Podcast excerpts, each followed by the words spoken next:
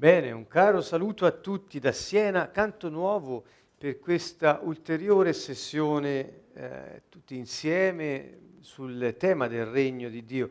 Abbiamo appena concluso un tempo eh, di lode e preghiera, eh, vedendo anche eh, un filmato degno appunto di, eh, di lode, perché eh, Dio fa tutto bene sempre, avete visto questo grande successo eh, in occasione importante qui a Siena, in uno dei musei più importanti del mondo, c'è stata uh, questa uh, esibizione, se così possiamo dire, un canto della parola di Dio in mezzo alle opere antiche durante l'acquisizione di un'opera contemporanea, un scultore ehm, amico del canto nuovo. Insomma, è stata una festa, veramente tutti insieme abbiamo gioito e eh, la preghiera è stata forte. Ora, questa sera entriamo appunto in un, ehm, in un argomento molto importante.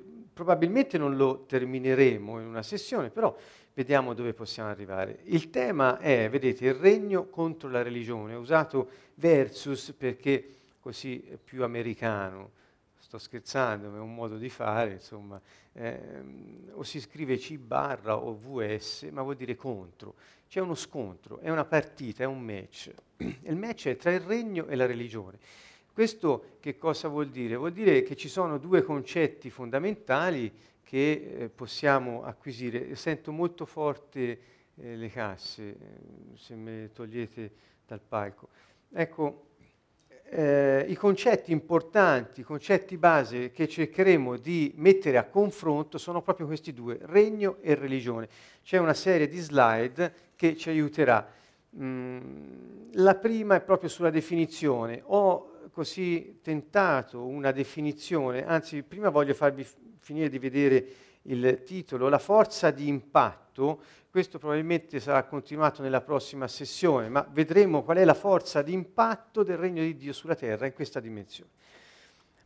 Vedete che più ne parliamo, più eh, siamo così dentro stimolati a muoverci secondo i concetti che abbiamo sentito con una fiducia nuova in quello che Dio ha detto.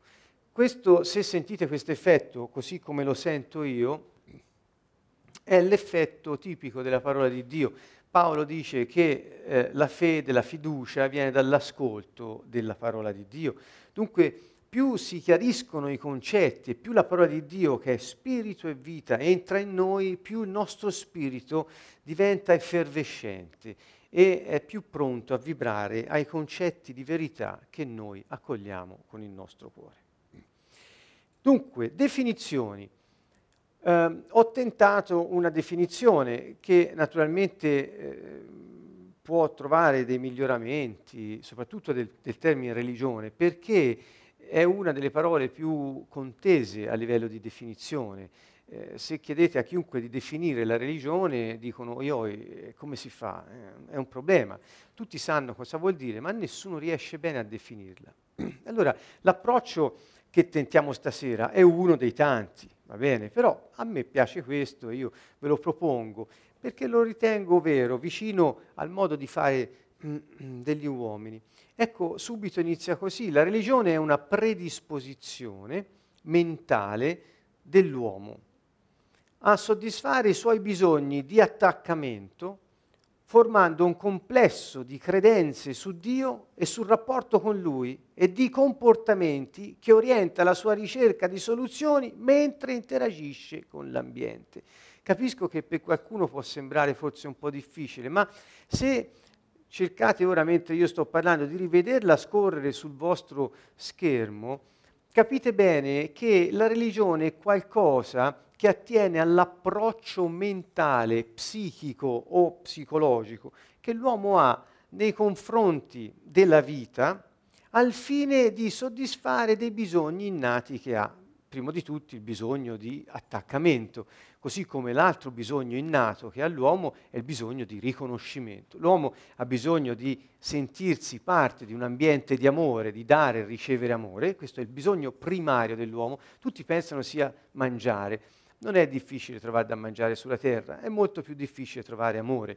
Infatti è per questo che il nostro bisogno primario è l'amore, cioè quello che chiamano oggi gli psicologi moderni l'attaccamento. Ma attaccamento che vuol dire? Vuol dire trovare chi eh, ti accudisce, prende cura di te, dando il meglio di se stesso e al quale te puoi dare il meglio di te, prendendoti cura dell'altro. Cioè è un reciproco scambio di eh, ehm, amore gratuito che consente ad entrambi di sentirsi sicuri nella relazione. Dunque, se questo è il bisogno primario dell'uomo, l'uomo ha innata una predisposizione a cercare di eh, soddisfare questo suo bisogno che è innato. E quando questo bisogno appunto si manifesta nella nostra vita fin da subito, fin dall'inizio, allora noi siamo predisposti mentalmente a soddisfarlo. Come? Uno dei modi per soddisfare mentalmente, che vuol dire predisponendo dei circuiti di pensiero, dei modi tipici di pensare, di sentire, cioè di predisporsi alla vita, facendo sì che quel bisogno venga soddisfatto. Per esempio, come? Formando un complesso di credenze su Dio, quindi siamo predisposti ad avere un rapporto con una entità divina che si chiama Dio. Siamo predisposti. Hanno scoperto alcuni psicologi della religione, perché c'è anche questa branca della, della, della religione che studia questi fenomeni, appunto, e dice che è quasi una cosa genetica predisposta geneticamente nell'uomo a eh, rivolgersi a Dio per soddisfare il suo bisogno d'attaccamento. Quindi è una cosa innata addirittura, arrivano a dire oggi. Ma al di là di questo, ecco l'uomo che per soddisfare un suo bisogno forma, l'uomo forma un insieme di credenze su Dio e un, questo complesso di credenze anche sul rapporto con Lui organizzando anche dei comportamenti propri per orientarsi nel cercare soluzioni mentre vive la sua vita sulla terra. Quindi, come vedete, l'uomo ha questo innato senso di eh, attaccamento e di bisogno di costruire delle credenze che gli consentano di avere anche un rapporto con questo Dio al quale tende per natura.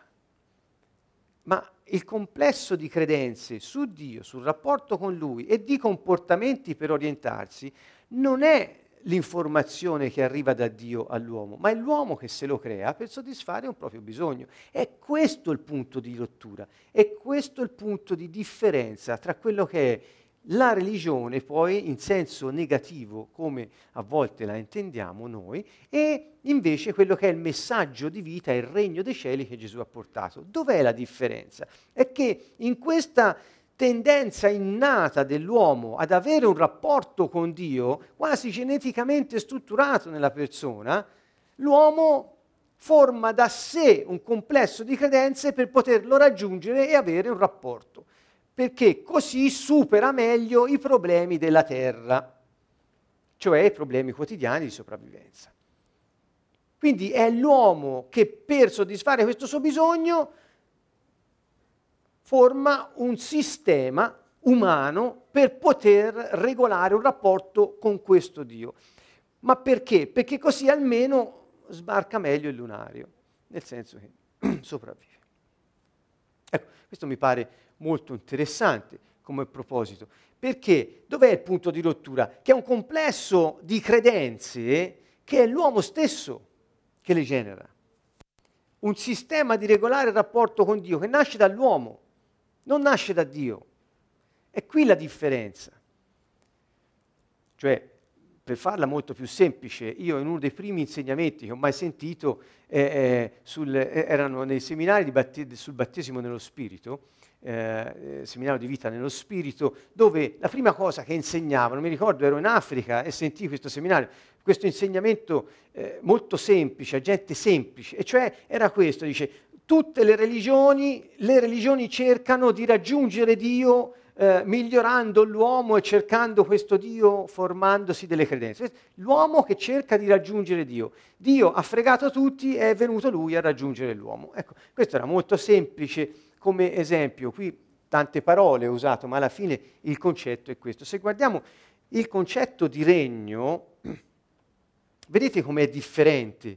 Di qua c'è un insieme di credenze, cioè di convinzioni e di sistemi relazionali che l'uomo inventa per stare meglio.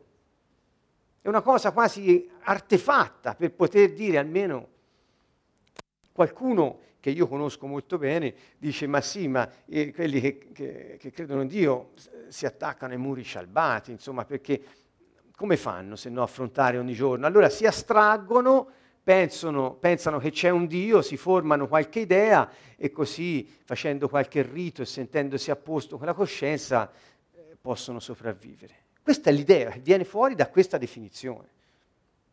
Invece il regno è il governo, il regno di Dio, il regno dei cieli, chiamatelo come, come volete, è il governo e l'influenza sovrani del re sul suo territorio e sui suoi abitanti, è il suo dominio sì da impattarlo con la sua volontà, intenzione e scopo per renderlo come lui vuole. Guardate, cioè non è una, una, eh, un, un adattamento mentale a scopo di sopravvivenza che l'uomo inventa, ma è un impatto che viene dal cielo sulla terra e cambia la terra in modo che sembri come il cielo. È una cosa completamente diversa. È quel vecchio insegnamento africano che dice no, l'uomo non può raggiungere Dio, ma è Dio che ha raggiunto gli uomini. È, è, è molto semplice. Noi la facciamo forse complicata, ma insomma è tutto qui. Quindi la religione è qualcosa che è creata dall'uomo sulla base di una predisposizione innata che è data da Dio, sicuramente. Ancora, la religione dunque è una risorsa umana, è una risorsa, ma è umana, per l'adattamento, l'affermazione e la sopravvivenza dell'individuo in un ambiente ostile. È funzionale alla sopravvivenza, è una continua ricerca con scopo adattivo, attivato da un umano meccanismo psicologico. Vedete che definizione? A me piace, è molto eh, viva, molto, rende bene l'idea, e cioè è una nostra risorsa per sopravvivere in un ambiente ostile. Quindi che faccio per sopravvivere in un ambiente ostile? Sono predisposto a cercare un rapporto con Dio dal quale vengo, io mi invento una serie di riti, di credenze, di dogmi, di convinzioni cioè, che mi regolano questo rapporto, i miei comportamenti. È quasi una forma di astrazione dal problema per poter sopravvivere. Il regno è ripetuto quello che ho detto prima, invece è una forza, è una, è una persona, è un re che impatta un territorio perché ne ha il dominio.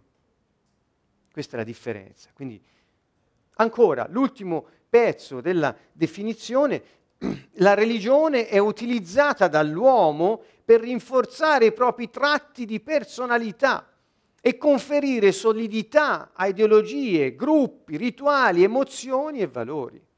Cioè la religione diventa un modo che noi abbiamo per confermarci nel ruolo sociale, nella posizione che abbiamo, per confermarci nella personalità, per rinforzare le convinzioni ideologiche che abbiamo. La religione è usata per questo dall'uomo, perché? Perché ti dà modo di sopravvivere, di rinforzare l'idea che hai di te stesso e di quello che pensi, di quello, i valori in cui credi. Se sono sostenuti e supportati da un Dio, eh, questo gli dà più valore, ti rende più forte.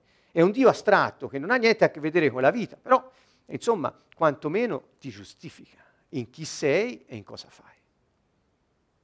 Vedete quanto è ingannevole Dunque, alcuni usano il termine religione in senso eh, eh, assolutamente eh, inadatto, ma assolutamente buono, e cioè parlano di fede. Eh, dicono la mia religione, intendendo la mia fede, o alcuni parlano di religione, parlano dei cristiani, intendendo la mia denominazione o la mia confessione cristiana. Ma non è questo, stiamo parlando di tutt'altro, come vedete. Dunque non scambiate il termine religione con fede, confessione, denominazione o chiesa, non c'entra niente. Se vivi là dove sei, nella tua confessione, denominazione, chiesa, in un modo religioso, è tutta un'altra cosa. Dunque è questo che io vi voglio dire. È l'atteggiamento con cui noi viviamo il rapporto con Dio. È l'atteggiamento, da dove ha origine il nostro modo di comportarci? Ha origine da Dio che ce l'ha detto o ce lo siamo inventato noi in qualche modo per poterci rendere la vita meno amara? Questa è la distinzione a cui voglio arrivare ed è molto importante perché ci fa vivere a tutti la nostra fiducia in Dio in un modo completamente diverso.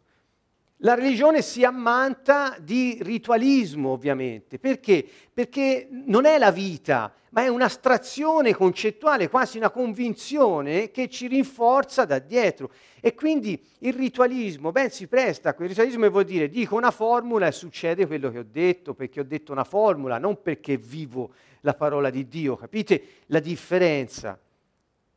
Ehm, quindi il ritualismo, ecco perché ci ho messo gruppi, rituali, emozioni e valori. La religione può approvare o disapprovare certe cose e quando le disapprova tutti coloro che si riconoscono in quella religione disapprovano la stessa emozione, lo stesso valore, cioè ha un forte eh, carattere selettivo.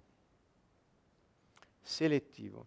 Tanto vero che alcuni di questi studiosi di psicologia della religione arrivano a dire anche che non solo è innata questa tendenza, come ho detto, quasi geneticamente predisposta, ma addirittura eh, questo fatto di rinforzare i tratti di personalità fa sì che, in dipendenza di come è la tua personalità, cerchi la religione adatta. Cioè, addirittura eh, hanno studiato, e ci sono fonti statistiche su questo, quindi riporto studi fatti, non idee mie, addirittura è stato studiato che gli uomini scelgono la religione o per cultura per tradizione, perché ci nascono dentro, in qualche modo però si adattano a quell'ambiente eh, scegliendo anche quel tipo di religione che gli permette di mantenere la personalità che hanno. Quindi è un giustificativo, è qualcosa che ti permette di sopportare meglio te stesso e chi ti sta intorno, dicendo tanto passerà, prima o poi si muore tutti. Questo è un po' il concetto. E noi lo rifiutiamo questo, perché se siamo vivi e siamo stati messi su questa terra c'è un motivo, cioè il, il, il, la forza motrice della nostra esistenza non è sopportarla, ma è, è, è viverla, è completamente diverso. E, e, e il, tarlo, cioè il problema sta proprio qui, la gente oggi è immersa nella religione piuttosto che vivere in un regno, in un paese dove l'impatto di Dio nella tua vita cambia tutto. Io eh, avevo un, un, un, video, eh, credo di averlo ancora qui pronto, eh, ve lo voglio far vedere perché eh, fa, fa, insomma, fa vedere bene una cosa. Ora ve, lo spiegherò eh, dopo, il concetto poi a cui voglio arrivare. Lo uso per poi arrivare a un punto che mi interessa. Guardate un po', ecco scusate un attimo, eccolo qui. Cioè? Uh-huh.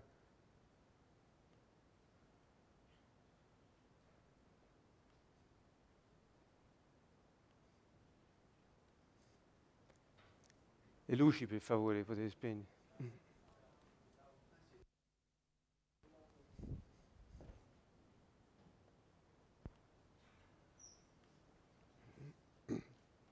Ecco, scusate un attimo, un problema tecnico, dobbiamo soltanto attivare l'audio.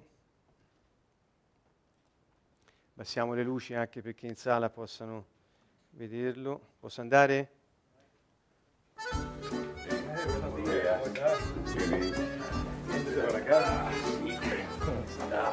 ¿Cómo estás? Bien, bien. ¿El cortecito de siempre? Sí, el de siempre. Muy bien. Uno así como el tuyo. Excelente. La familia, Todo, bien, trabajo. todo el mundo bien, gracias a Dios. Muy bien. Muy bien.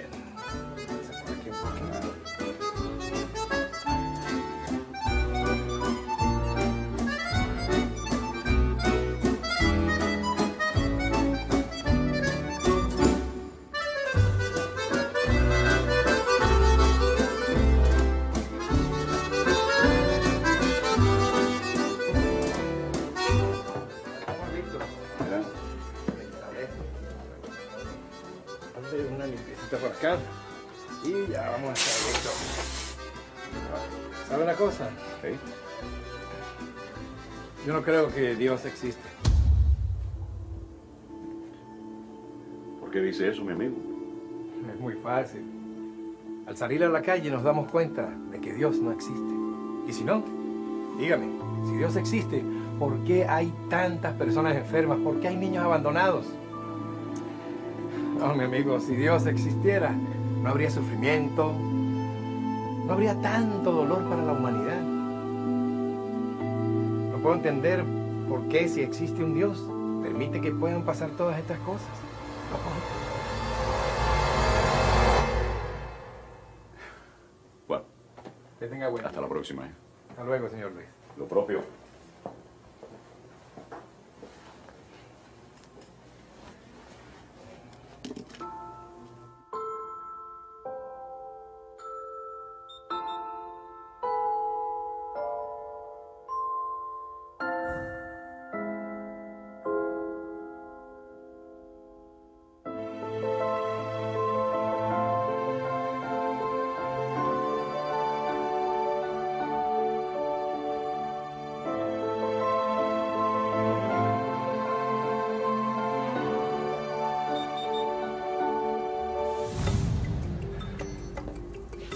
¿Sabe una cosa? Los barberos no existen. ¿Cómo? ¿Y yo qué soy? Los barberos no existen. Porque si los barberos existieran, no habría personas con el pelo tan largo como el de este hombre. Los barberos sí existen. El problema es que esas personas no vienen hacia mí. Exacto. Ese es el punto.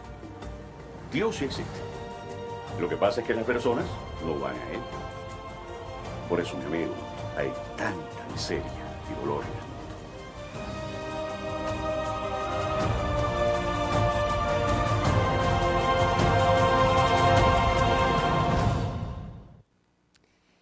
Bene, allora avete visto questo filmato? È molto semplice, mi piace anche molto perché dà una risposta eccezionale, credo, is- ispirata sicuramente. Dunque, qual era il problema del barbiere? Il problema del barbiere è che ha un desiderio innato di avere un rapporto con Dio. È il desiderio innato di dire c'è un Dio o no. Il fatto che quello che vede gli disconferma l'idea che Dio ci sia, lo porta a credere che Dio non c'è. Quindi, cari amici, tutte le volte vi dicono io credo che Dio non esiste, in realtà dentro dicono ma io spererei tanto che ci fosse. Aiutami a vederlo. Quindi impariamo intanto questa cosa qui. Questa è la prima riflessione. La seconda è questa. Cosa diceva? C'è malattia, c'è disperazione, c'è tormento nel mondo, non si sta bene, la gente sta male. E quello che ha avuto una, il, nostro protagonista, che ha avuto sicuramente una ispirazione dallo Spirito Santo, eh, torna dentro con il cappellone e gli fa vedere che eh, non è il problema che Dio non c'è, è il problema che la gente non va da Dio, perché se andassero da Dio non ci sarebbero quei problemi nel mondo. Ora, se voi prendete il concetto di religione, non sarebbe adatto a dare una risposta a quell'uomo perché il concetto di religione e il parlare religioso e il modo di presentare Dio in modo religioso, cioè una convinzione che in qualche modo io mi astraggo dalla vita per poter soddisfare il mio bisogno di attaccamento con qualcosa che non si vede, non dà risposta al perché c'è il male nel mondo, al perché la gente sta male e come può uscirne. La gente può uscirne solo perché Dio si è fatto uomo e ha portato il regno agli uomini perché vivendo nello spirito manifestino la potenza stessa di Dio sulla terra. Perché la gente esca dalla malattia, esca dalla tragedia, esca dalle divisioni, esca dalla schifezza che il demonio organizza ogni giorno per chi la vuole. Dunque, in questo video c'è una grande risposta e c'è una grande verità che si adatta a quello che diciamo noi. La religione non ha risposte. La religione ti dice soltanto devi avere queste convinzioni per essere bravo e poterti guadagnare qualcosa. La religione non ha risposte per la gente, non ha risposte per i problemi. Il regno di Dio sì. È Dio che impatta la terra e quindi è il suo dominio che diventa come lui. In Dio non c'è malattia, in Dio non c'è eh, tormento, afflizione, tribolazione. Ecco perché è differente il concetto di religione da quello di regno. Poi, non molto tempo fa stavo parlando con una persona che dice io non credo in Dio e quindi ho problemi, non mi viene da dentro, non, non, credo in Dio, ma nel momento stesso lo affermava che aveva il desiderio di credere in Lui. E quindi gli è stato detto, ho capito che non credi in Dio, ma che vita fai? E passando al setaccio la vita si vede che fai una vita che fai schifo, stai male, non hai pace, non riesci niente, hai dei problemi. Allora, conoscendo il regno dei cieli, gli proponi non una soluzione mentale per star meglio con l'anestesia, ma gli proponi che Dio, se lo accetti, viene nella tua vita e la cambia e ti tira fuori dai problemi. Gesù è il Salvatore, non è l'anestesista. Gesù è il, il Signore, non è un affittuario. Questa è la differenza. Rispondetemi tutti, voi che siete qui e che siete a casa o che vedrete questo video, quando parlate con qualcuno che vi dice Dio non esiste, oppure io non riesco, spiegami perché dovrei credere nel tuo Dio. Quando ve lo dico, cosa, potete, cosa vi immaginate di potergli dire? Questa è una grande, una grande eh, diciamo, eh, possibilità che abbiamo. Se sei religioso, inizi a presentargli delle credenze che deve avere, delle astrazioni mentali su cui poggiare, dei riti che gli garantiscono che qualcosa funziona anche se non la vede. La religione fa questo. Se sei religioso gli parli così e non guadagni mai una persona. Tutt'al più gli offri un'anestesia. Se, se, invece hai capito che chi è Gesù, che non è un capo religioso, ma è un re che è venuto sulla terra a dare il suo stesso potere a quelli che sono in lui, perché lui verrà in loro, questo è il concetto, se sei un cittadino del regno dei cieli, di cosa li parli? Del tuo paese. Li parli del tuo paese, di come si sta nel tuo paese, che non è l'Italia, non è Siena, ma è il cielo, perché da lì veniamo. Allora dico a tutti gli ascoltatori italiani, come potreste presentare a uno slovacco l'Italia perché gli venga voglia di venirci? Cosa potreste dire? Qualcuno ha detto qui in sala c'è il mare, poi cosa potreste dirle? Datemi altre idee. Il clima, il mare, l'arte, poi il cibo, ma gli direste soltanto il cibo, il clima, il mare, l'arte o, o gli descrivereste la bellezza del clima, lo, l'odore del mare, le, le, i colori dell'arte? Che fareste? Io quando viene qualcuno a Siena che li porto a vedere in pinacoteca i quadri, allora gli dico guarda c'era una scuola di pittori del 300 a Siena, pitturavano in modo speciale, hanno inventato il fondo oro e sopra poi ci mettevano tutti comincio a spiegargli e gli dico guarda che io sto in via del Vecchietta, il Vecchietta era un pittore del 300 e allora comincio tutte... Cioè gli spiego del mio paese. Quando presentate Gesù e il cielo, di che parlate? Che devono andare a un servizio domenicale? Di che parlate? E qui il punto, è una sfida quella che vi lancio, buonaria, scusatemi un po' il tono accalorato perché mi piace questa cosa, ma, ma di che si parla? Allora ecco qui che se noi abbiamo capito l'essenza del messaggio di Gesù, sappiamo presentare il nostro paese affinché gli venga voglia di venirci. Se invece non abbiamo questo, siamo nella religione, cioè ci adattiamo mentalmente per poter sbarcare la giornata. Allora, io sono uscito da quel sistema, grazie a Dio, e, e, e mi sono riappropriato della mia identità.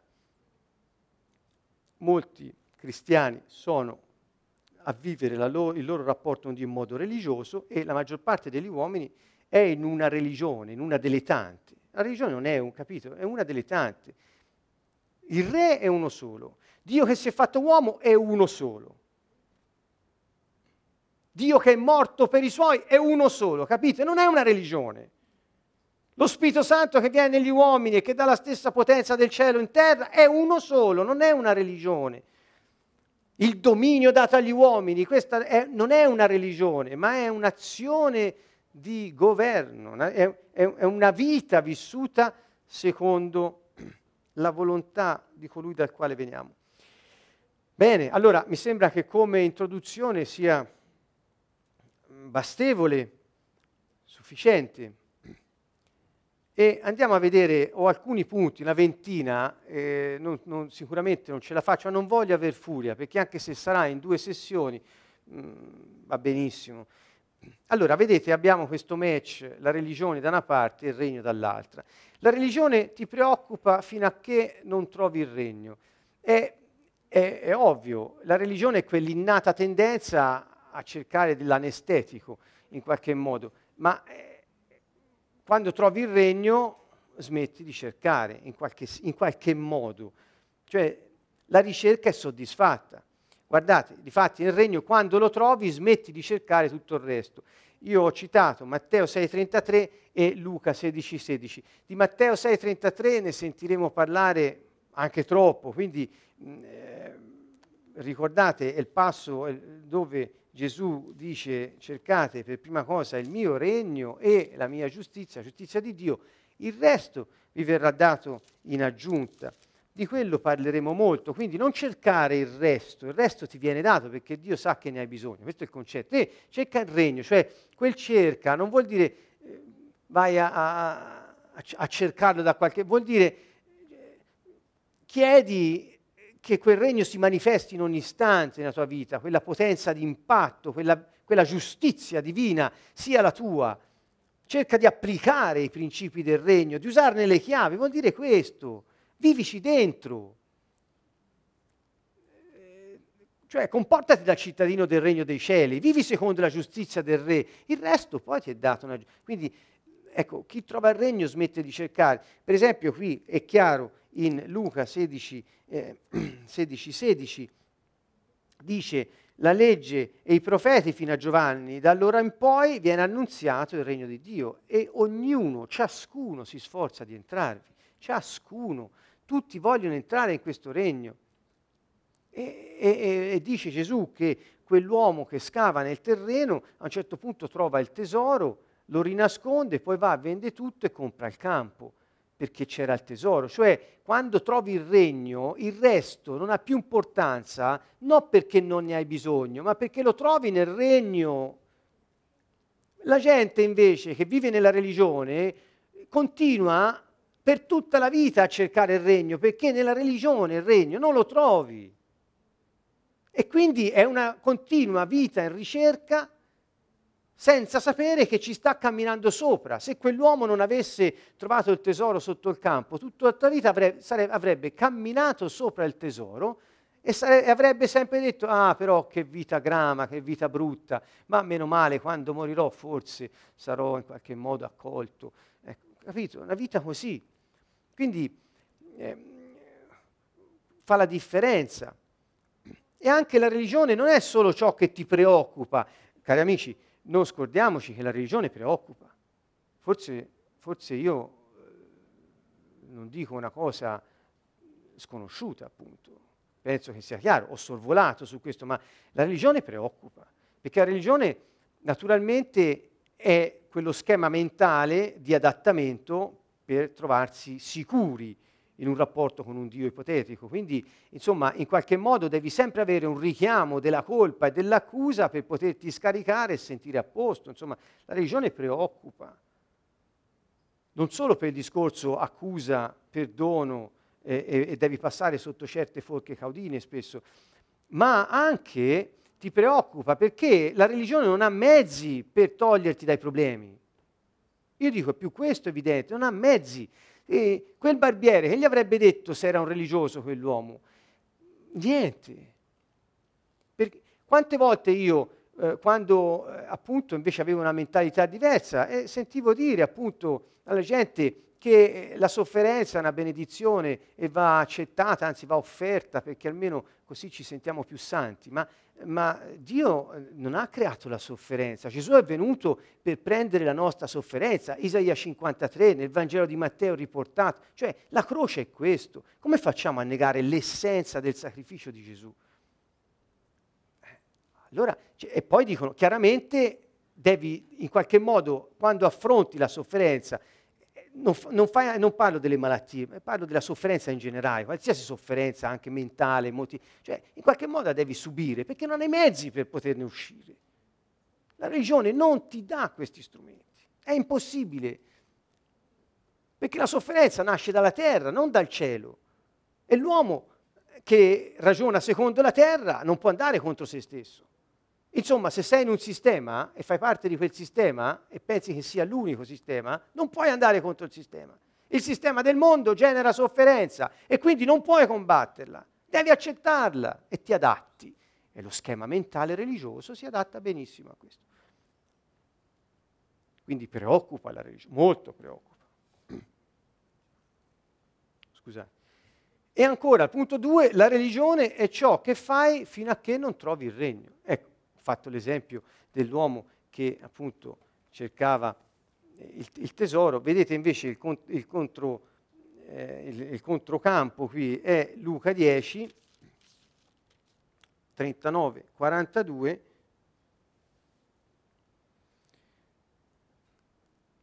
Ed è l'episodio di Marta e di Maria. Io ve lo leggo un attimo. È, eh, Gesù entra in un villaggio una donna di nome Marta lo accolse nella sua casa. Essa aveva una sorella di nome Maria, le due sorelle di Lazzaro, no? l'episodio è noto, ora non è che... la quale, sedutasi ai piedi di Gesù, ascoltava la sua parola.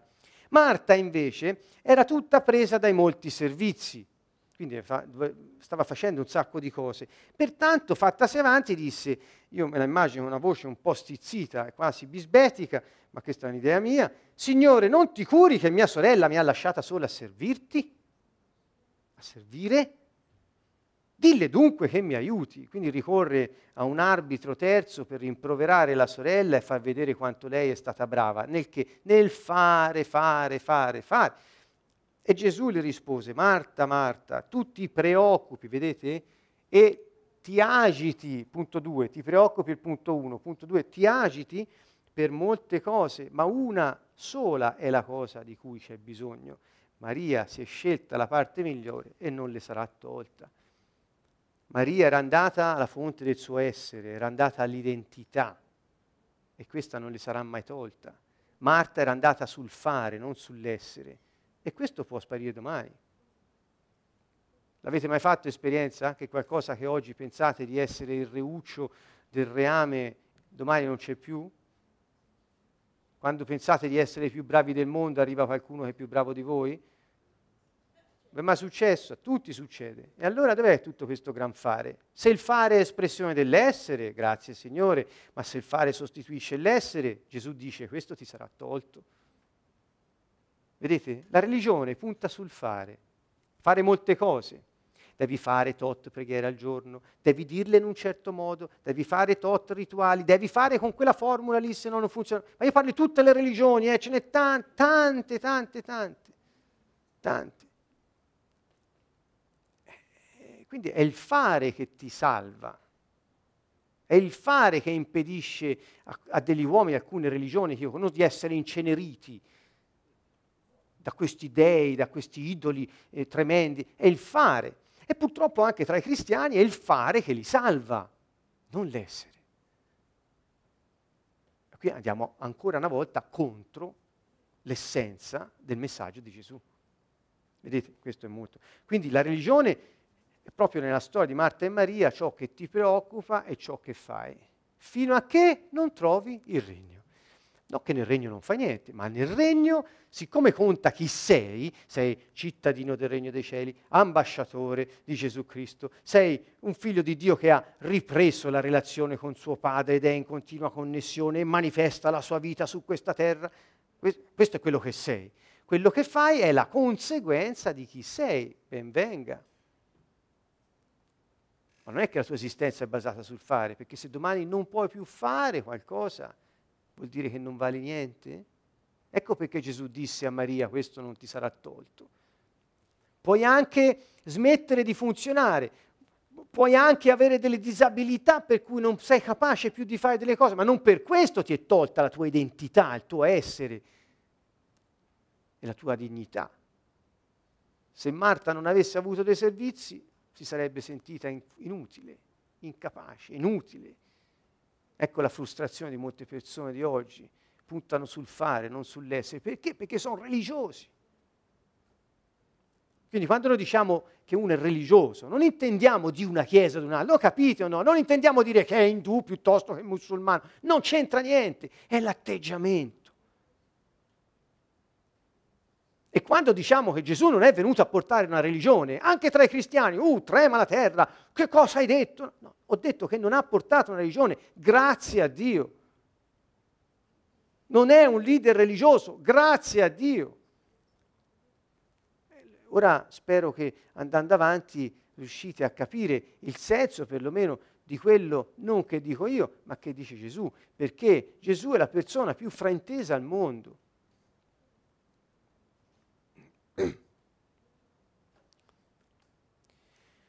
La religione ti prepara a lasciare la terra, si concentra sul cielo e cerca di portare la terra in cielo. Che vuol dire?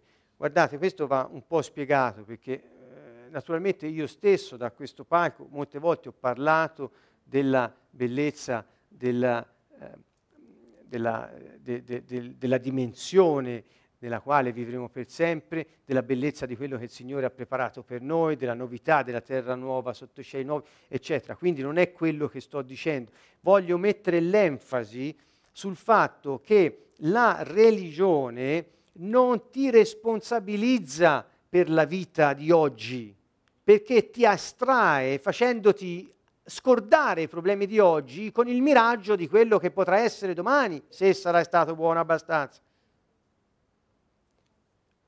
E quindi tutta la vita del religioso è passata a eh, prepararsi per quando se ne andrà e nel frattempo non ha lasciato l'impronta divina che è in lui nelle cose che gli erano state affidate sulla terra durante la sua vita. Perché? Perché è tutto predisposto e proiettato al futuro che arriverà dopo la morte. In alcune religioni um, uccidersi per ucciderne altri, considerate gente infedele, è normale, perché l'obiettivo, vedete, si concentra sul cielo, l'obiettivo è andare in cielo con tutti i parenti, con un'azione del genere, scontare peccati, fare... Cioè, è una potenza notevole. Pensate che convinzione mentale hanno alcune persone che eh, per guadagnare il cielo si può anche uccidere sulla terra. Quindi è potente questa roba. perché? Ma perché è la paura che li guida, la paura di, di, di non poter raggiungere finalmente la meta agognata.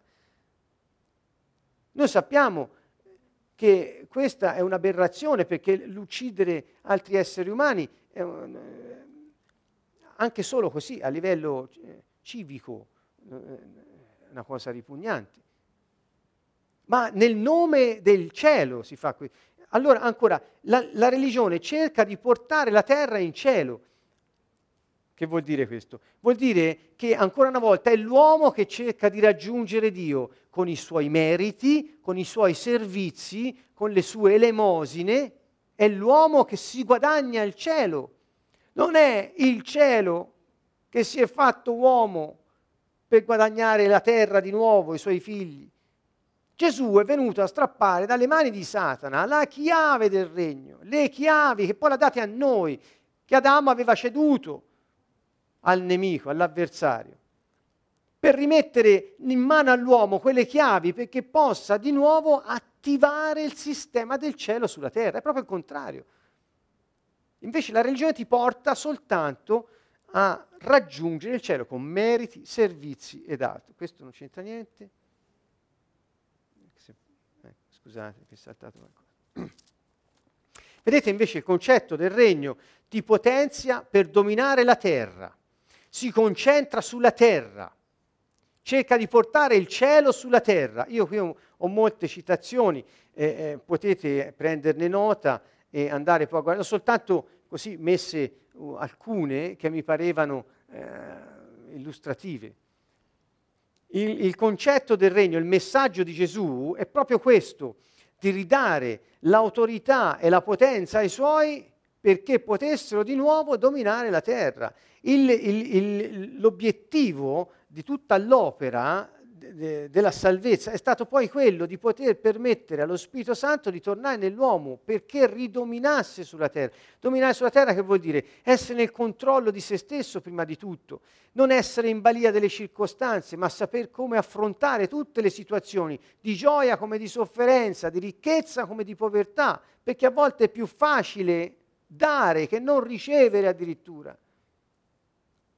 Quindi è un dominio di ogni situazione, è saper gestire le emozioni, è saper, eh, è saper, avere un controllo anche dei nostri pensieri, delle nostre azioni, è sapersi comportare, è saper eh, dare l'amore. Cioè il regno è qualcosa, regnare, dominare, vuol dire avere il governo, il controllo di cosa? Tutte le aree che ti sono date. Ora vedremo strada facendo che non sono soltanto cose così eh, eh, che qualcuno potrebbe chiamare astratte, ma non lo sono ma è, è, anche dominare nelle situazioni economiche, dominare nelle situazioni eh, finanziarie, nelle situazioni lavorative.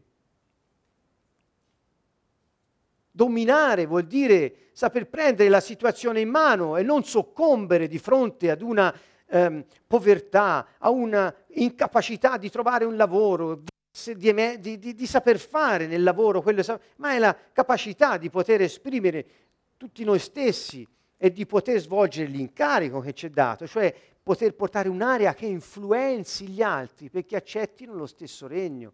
Cioè il nostro incarico non è quello di lavorare, usare talenti, amici, quello è un mezzo alla fine. Il nostro incarico è quello di portare il messaggio del regno dei cieli, cacciare i demoni, guarire i malati. Cioè Gesù è stato chiaro su questo. Dove siete siete, fatelo perché quello è il vostro incarico. Con un solo comandamento come modo di essere. Mentre svolgi il tuo incarico, amatevi gli uni gli altri come io vi amate. Questo è il punto. Quindi come devi essere mentre vai strada facendo, dice Gesù, ve lo ricordate? Date l'incarico ai suoi e disse, strada facendo, predicate la buona notizia del regno dei cieli, cacciate i demoni e guarite i malati, risuscitate i morti, sanate i lebrosi, eccetera, eccetera. Questo era, quindi strada facendo, cioè strada facendo che vuol dire per noi, mentre vivi, amatevi gli uni gli altri come io amato voi. E strada facendo, fate questo, perché è il vostro incarico. Ecco, sono andato un po' al di là, però vedete che il dominio non è altro che l'espressione di quella autorità, di quella potenza che ci consente non di soccombere davanti al dolore, per esempio, non di anestetizzarsi davanti al dolore, accettarsi, offrendolo perché è una cosa, ma di saperlo gestire, saperlo accettare per poterlo superare, affinché gli altri vedano la potenza di Dio in te. Questo è, è, è dominare nelle circostanze.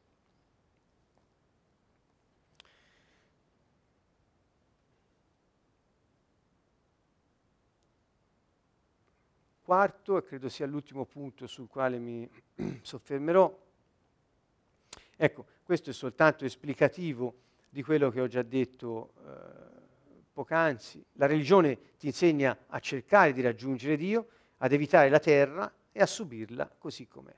È molto semplice. Quando si dice terra non si intende solo l'ambiente eh, eh, naturale, per terra si intende anche eh, il mondo, insomma, cioè tutto quello che ci gira intorno, eh, a subire la vita così come ci appare, come ci viene incontro. Ma nel regno è Dio che raggiunge l'uomo, impatta, influenza e cambia la terra attraverso l'uomo delegato a governarla. Ma ci crediamo che noi cristiani siamo delegati a governare la terra per conto di Dio? Sì o no? Il, cioè Gesù è venuto a riportare questo ci ha dato istruzioni di come gestire le relazioni, come gestire le risorse, ci ha dato un incarico, ha detto andate e fatelo, insegnatelo a tutti. Questo è il punto, noi siamo come abbiamo detto in un seminario recente sulla speranza, noi siamo la speranza del mondo, siamo la speranza di tutte le etnie, perché possono vedere in noi che Dio è interessato agli uomini e lui e la loro vita li tira fuori dai problemi in cui il nemico l'ha messi.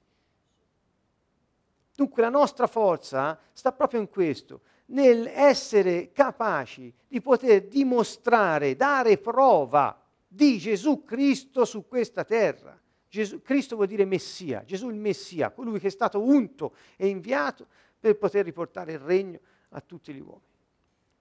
Dunque la nostra tensione sia sempre e solo questa. Qui avete molti riferimenti, ancora una volta spero che possiate prenderne nota, magari nel rivedere il filmato.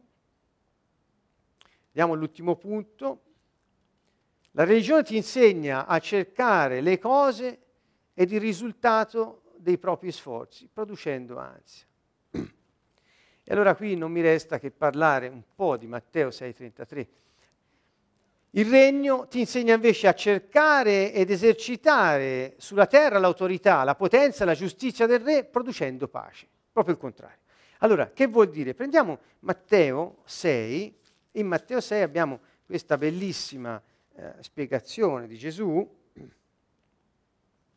quando dice, quando dice al verso 25, del capitolo 6 di Matteo, dice, perciò vi dico, per la vostra vita, non affannatevi per la vostra vita di quello che mangerete o berrete e neanche per il vostro corpo di quello che indosserete.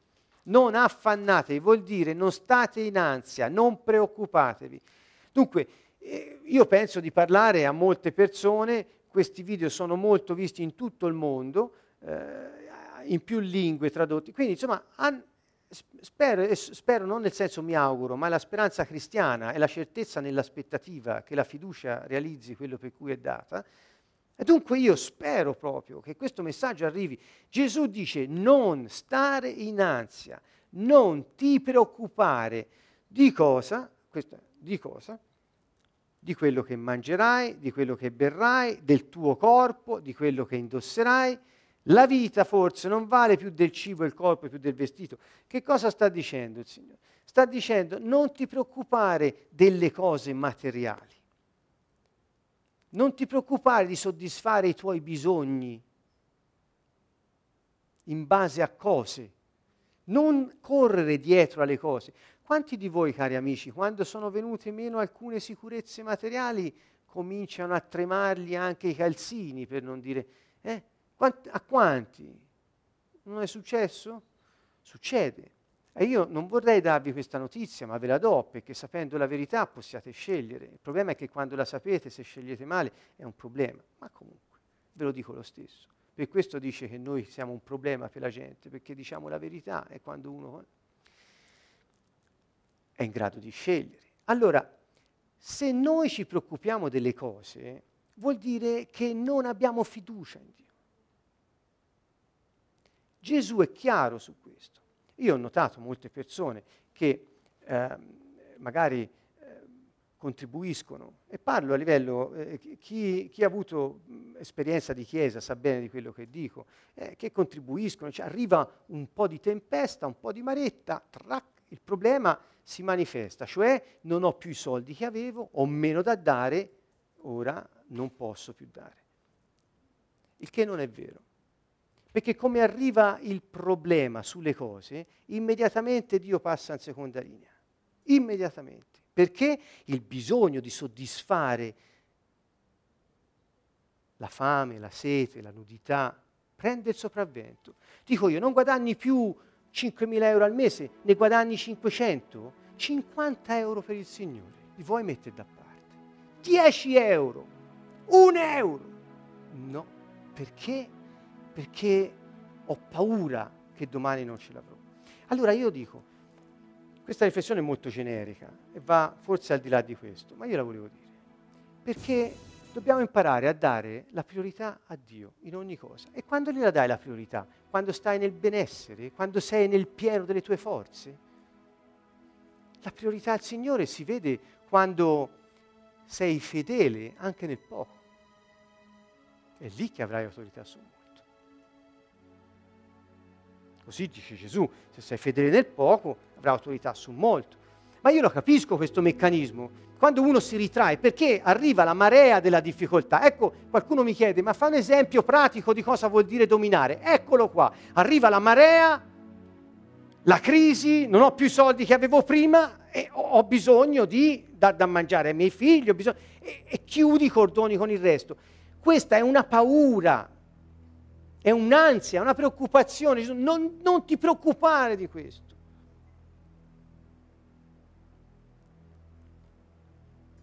Se sei fedele nel poco, sarai in autorità sul molto.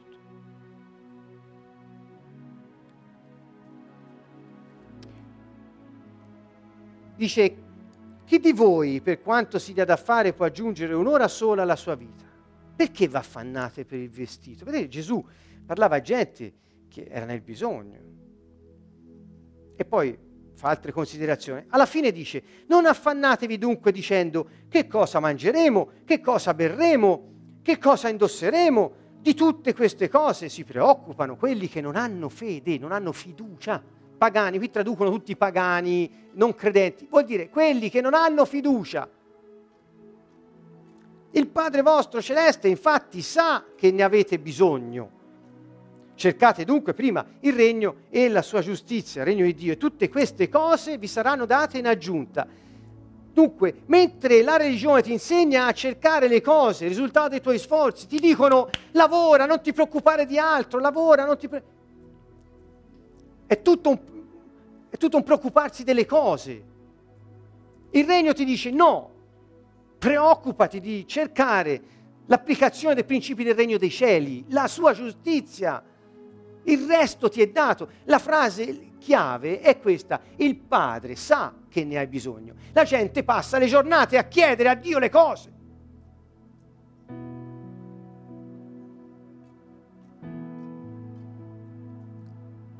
misura la tua preghiera. Dagli un tempo. Quanto tempo chiedi le cose? Quanto tempo il tuo cuore è teso verso le cose? Quanto sei preoccupato al giorno per le cose? Quanto? Quella è la misura della priorità che ha nella vita. E quando si vede qual è la tua priorità? Nel momento della difficoltà. Ecco che dominare vuol dire rimanere in sella, rimanere saldi, non farsi travolgere dalla crisi. La crisi è per chi non ha fiducia in Dio. Noi non abbiamo crisi nel nostro regno, non esiste. È un regno incrollabile. Non abbiamo crisi, non esiste crisi per noi. Dio fa in qualche modo e Dio sta facendo. Dunque, la chiave è il Padre sa che ne hai bisogno. Puoi dire a Dio, eh, Signore, sono disponibile, se mi dai le cose di cui ho bisogno, io le voglio amministrare secondo la tua giustizia. Ah,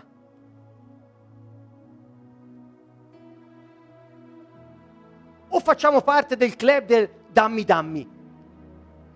Così non mi preoccupo più, perché ho le cose. E, e questa è la differenza. Allora dice lui, il padre sa che ne hai bisogno, non andare dietro alle cose, perché se vai dietro alle cose sta dicendo a Dio, te non sai che io ne ho bisogno e io mi preoccupo. E quindi io non do a te, non impegno la mia vita per te, non metto tutto a disposizione tua, ma mi preoccupo io, i miei sforzi di trovare la soluzione alla mia vita. Te vieni dopo. Questo è il messaggio. Lo dico in relazione alla religione, ma ora ascoltate la buona notizia. La buona notizia è questa, che se sarai fedele nel poco, avrai autorità su molto. Se guadagni 100 euro al mese, almeno 10, almeno 10, mettili per il Signore, dove vuoi, dove attingi, dove vivi la sua parola, mettili, attivi un sistema. Io, io ve lo dico perché lo so, attivi un sistema.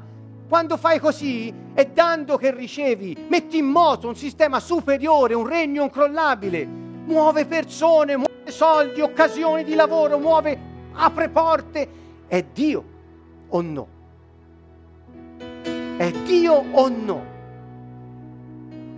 Il nostro messaggio non è religioso, il nostro messaggio è di vita. Cerca Lui, cerca la sua giustizia, il resto ti è dato in aggiunta. Vuol dire, questa parola in aggiunta dal greco, sono andato a vederlo, non è proprio in aggiunta come si potrebbe, vuol dire ci caschi dentro mentre cammini. Tutto quello di cui hai bisogno, ci inciampi dentro. Oh, guarda. Lo, se, lo, lo ridico ancora una volta, se corri dietro ai soldi, questi scapperanno sempre da te. Se invece metti i soldi nel flusso del fiume della vita, ti ritorneranno moltiplicati. Ma perché? Non perché è una sorta di magia, tra virgolette, ma perché è un sistema superiore, è una promessa del Signore. È Lui che lo fa, è Lui che ve lo testimonio con tutto il cuore. È vero, credete amici miei, l'unico modo per uscire dalle crisi è non entrarci perché vivi in un regno che è incrollabile.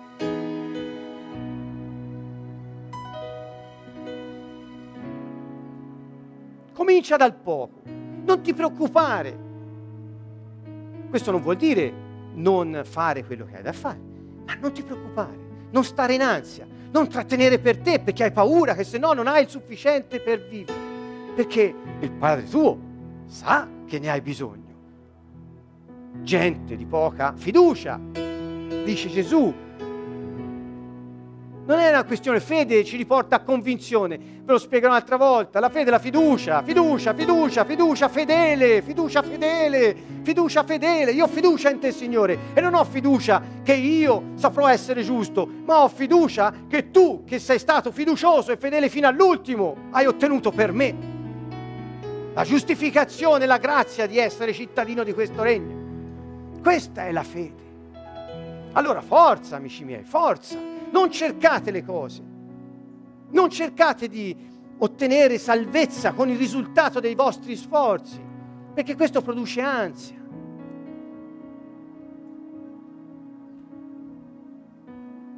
Cerca il regno e la sua giustizia. Con questo concludiamo e ora concludiamo cantando anche le parole di, questa, di questo capitolo di Matteo 6, che quando io l'ho capito mi cambiò la vita, veramente, ma non, so, non sono tanti anni che l'ho focalizzato. Telefonai a Fabrizio e dissi, Fabrizio, è il segreto della vita, il segreto funziona, funziona. Abbiamo fatto una serie di insegnamenti sulla preghiera, un, un, un, un insegnamento l'ho intitolato La preghiera, due punti, funziona. Il regno, due punti, funziona. È questo che mi ha fatto veramente, come quel capellone ne, è la stessa cosa. Se vai da Dio, Lui ti tira fuori dal problema. Se cerchi il suo regno, si attiva. E le cose di cui hai bisogno te le trovi davanti senza sforzo. Non è che poi non fai niente, ma sei nel tuo scopo, sei nel tuo incarico, stai dominando. Non sei in balia delle crisi, non sei in balia del vestito, non sei in balia del mangiare, ma sei nel pieno del tuo scopo, del tuo incarico e produce pace funziona. Questa è la buona notizia. Quando parlate di Gesù a qualcuno, non gli parlate, dategli il suo messaggio, parlateli del suo paese e del vostro paese. Cercate di dire alle persone le cose importanti per cui potrebbero venirci. Diteli che funziona, diteli in che modo ha funzionato nella vostra vita. Se non avete niente da dirgli, vuol dire che ancora non l'avete vissuto. E allora vi invito a farne esperienza, è gratis per tutti, gratis.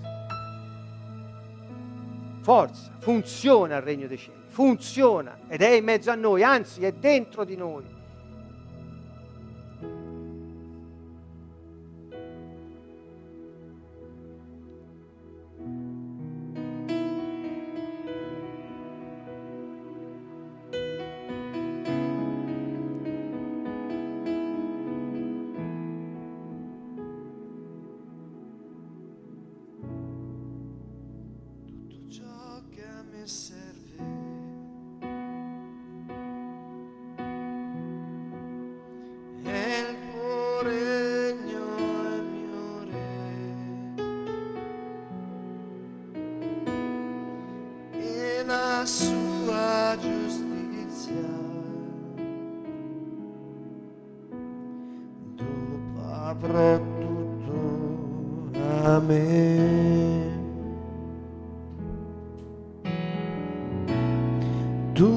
Tutto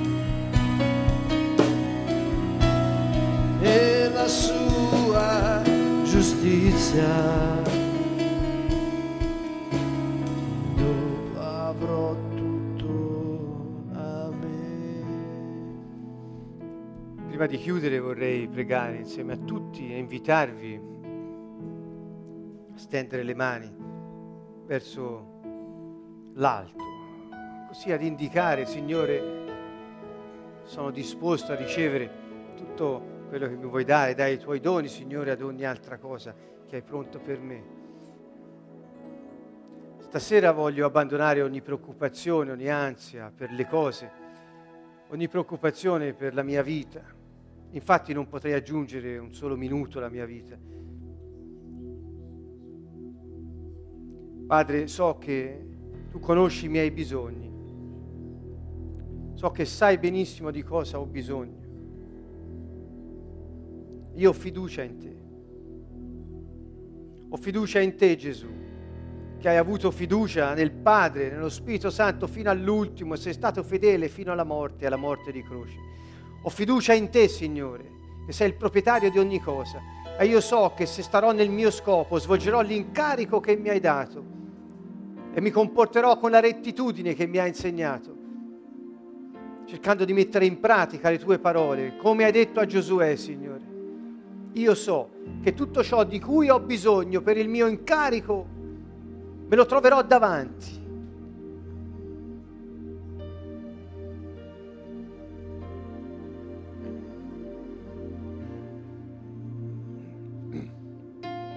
Cari amici, il segreto non è sap- saper chiedere le cose a Dio, ma è vivere retti. Il problema non è che Lui venga a conoscenza di ciò di cui abbiamo bisogno, ma che noi cerchiamo il suo regno. Forza, con tutto il vostro cuore, con le vostre parole. Prendete una decisione, se volete e se potete, questa sera, di abbandonare quella sfera di egoismo, di ansia, di paura, quella sfera di preoccupazione che magari ci ha guidati, tenendoci intrappolati nell'avidità.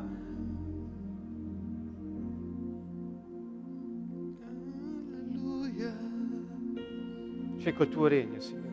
Cerco la tua giustizia. Signore Gesù, nostra giustizia, nostra speranza. Ti amo, mio Dio, mia forza, mia roccia, mia rupe, in cui trovo riparo, mio liberatore, mio scudo, mia potente salvezza, mio Dio. Ho fiducia in te, non rimarrò deluso. Lo Spirito Santo mi è stato dato.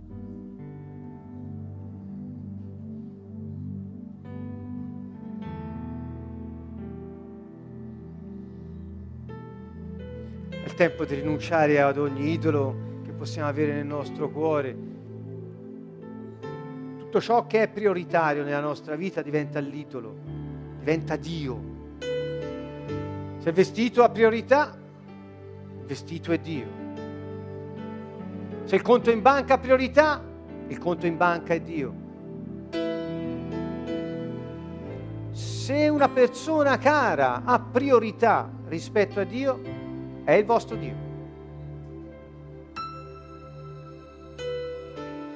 rimettiamo a posto le cose. Stasera decidiamo, Signore, di riordinare le nostre priorità. Al primo posto sei tu, il tuo regno, la tua giustizia, Signore, nient'altro. Al primo posto, Signore. Consacro la mia vita, Signore. A te. Grazie del tuo regno. Padre, ti è piaciuto darci il tuo regno. Grazie. È un regno incrollabile.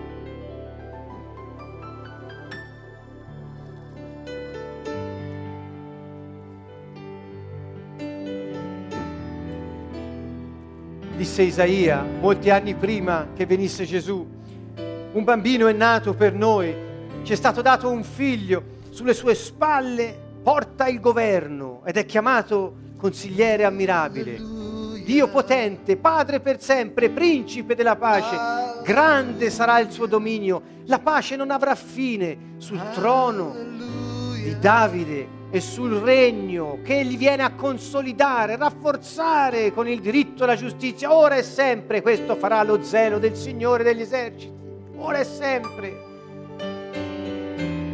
Parlava di Gesù, bene che questo sia avverato, ha portato, è nostro, è il nostro diritto.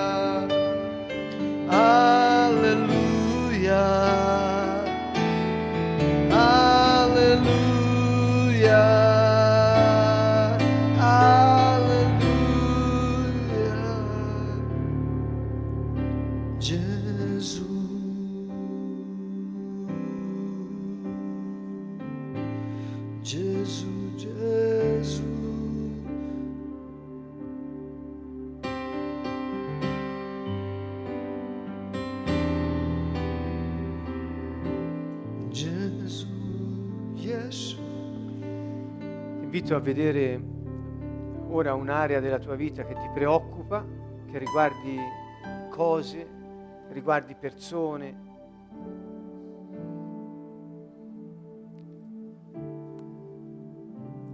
che occupa molto spazio nella tua vita, che assorbe energie continuamente. E ti invito a vedere Gesù davanti a te puoi guardarlo e dirgli io ho fiducia in te, ho fiducia in te, Gesù.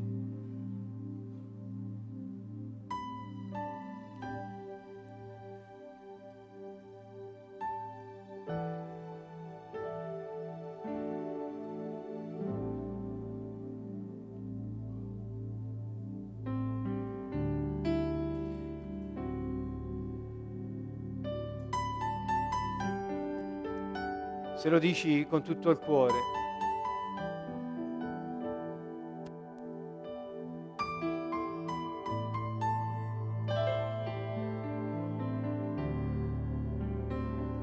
attivi il suo regno, il suo impatto nella tua vita, proprio su quei problemi e lui ti tirerà fuori da lì, anzi ti darà prosperità e abbondanza.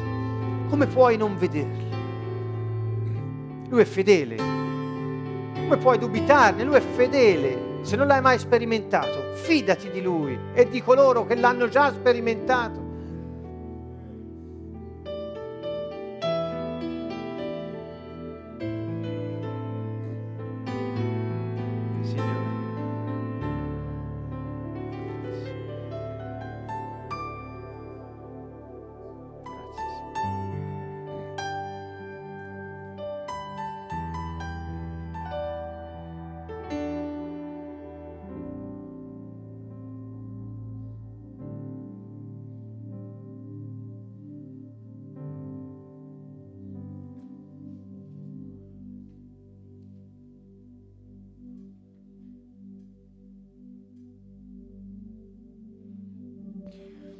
Ogni volta che parlate di Gesù, anzi del suo regno.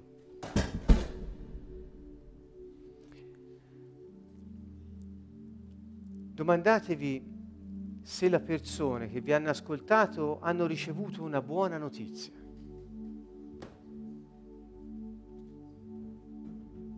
Che notizia hai dato? È una buona notizia quella che gli hai dato? Sentite Gesù. Beati i poveri in spirito, e Luca dice i poveri, perché di essi è il regno dei cieli. Come fa a dire beati i poveri? Certo, perché siccome ora il regno dei cieli è venuto, la loro povertà è destinata a scomparire. La buona notizia ai poveri non è un conto in banca, perché domani lo fondono, non c'è più. La buona notizia è il regno dei cieli, perché è un regno incrollabile. Sentite, Beati gli afflitti, che saranno consolati. Ti tira fuori dall'afflizione, non ti ci lascia. Il regno, la vita. Beati i miti perché erediteranno la terra. Quelli che hanno fame e sete della giustizia saranno saziati. Lui è una soluzione, lui da solo buone notizie. I misericordiosi troveranno misericordia, gli operatori di pace vedranno Dio, i puri di cuore gli altri saranno chiamati figli di Dio. La buona notizia è anche quando ti trattano male. Anche lì c'è una buona notizia. Questo è Gesù. La buona notizia, che oggi chiamano Vangelo, la buona notizia del regno dei cieli. Beati i poveri e i poveri in spirito perché di essi è il regno dei cieli. Quindi finisce la loro, la loro, povertà, non c'è più problema di povertà perché se attivano il regno è finita. Se gli dai un conto lo distruggono. I poveri parlano sempre di soldi e i ricchi sempre di cose. Non c'è verso. I cittadini del regno dei cieli parlano solo del loro re, della giustizia e della sua potenza. Basta scegliere, basta scegliere. Ci sono molte opzioni, io ho scelto. Voi avanti, unitevi al coro di tutti i santi e gli angeli su questa terra, unitevi a tutto il cielo, a tutta la terra che crede nel Signore, unitevi nella fiducia in Lui